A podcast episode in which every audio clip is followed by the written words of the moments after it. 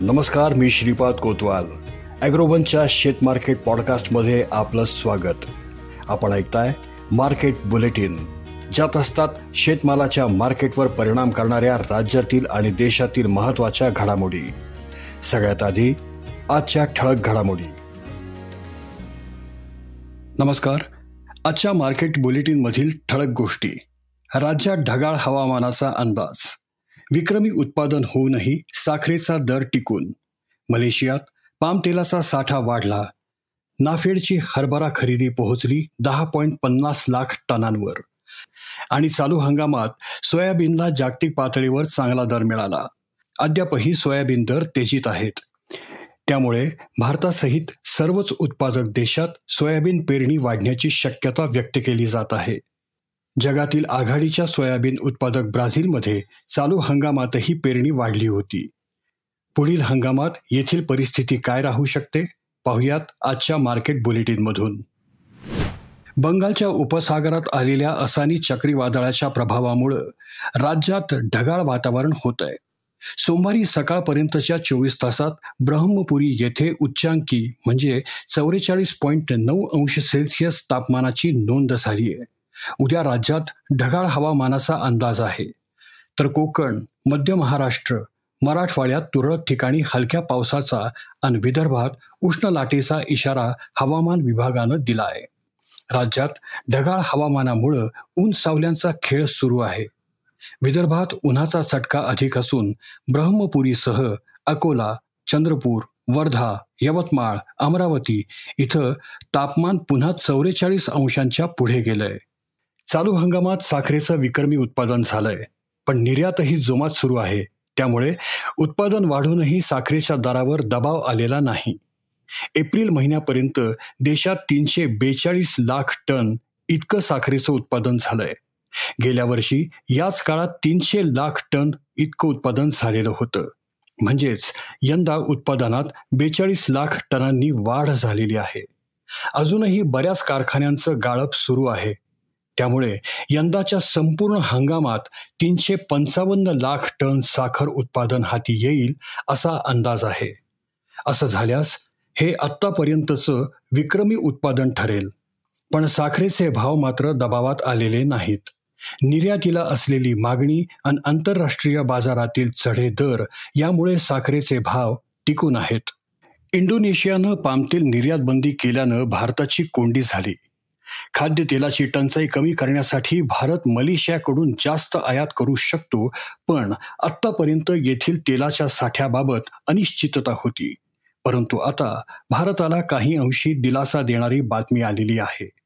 April महिन्यात मलेशियात मार्चच्या तुलनेत पाम तेलाचा साठा काहीसा वाढला आहे. येथील पामतेलाचा साठा पाच पॉईंट दोन टक्क्यांनी वाढून पंधरा पॉईंट पाच लाख टनांवर पोहोचला असा अंदाज जाणकारांनी व्यक्त केला आहे.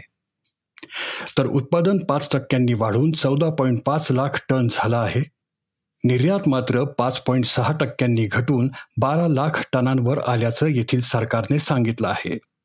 नाफेडनं यंदा हरभऱ्याची विक्रमी खरेदी केली. सरकारच्या आयातीनं बाजारात हरभरा दर दबावात आलेत. त्यातच कोरोना काळात डाळींचं वाटप जास्त झाल्यानं नाफेडचा साठा कमी झाला.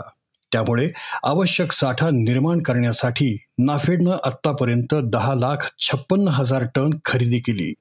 देशात यंदा महाराष्ट्रात सर्वाधिक उत्पादन होण्याचा अंदाज आहे. मात्र नाफेडची सर्वाधिक खरेदी गुजरातमध्ये झाली. येथे नाफेडने चार लाख सत्तर हजार टन खरेदी केले. तर महाराष्ट्रातील आकडा चार लाख पंचावन्न हजार टनांवर पोहोचला.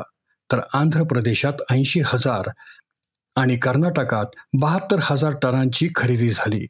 त्यामुळे खुल्या बाजाराला पुढील काळात आधार मिळू शकतो असा अंदाज जाणकारांनी व्यक्त केला आहे एखाद्या मालाला चांगला भाव मिळाला की शेतकरी त्याचं उत्पादन वाढवतात हा अनुभव आपण अनेकदा घेतलाय.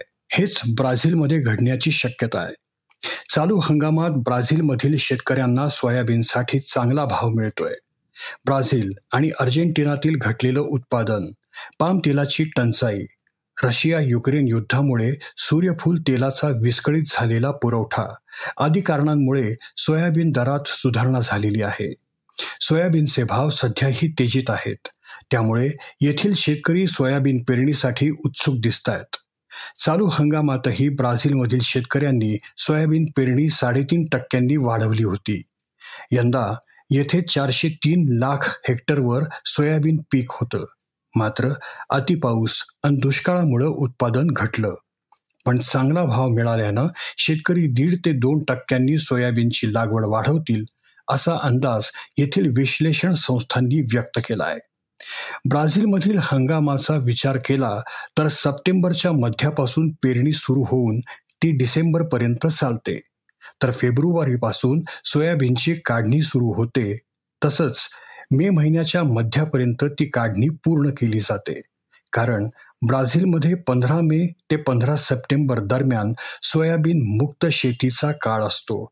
या काळात कोणाच्याही शेतात सोयाबीन पीक दिसलं तर त्या शेतकऱ्याला दंड ठोठावला जातो.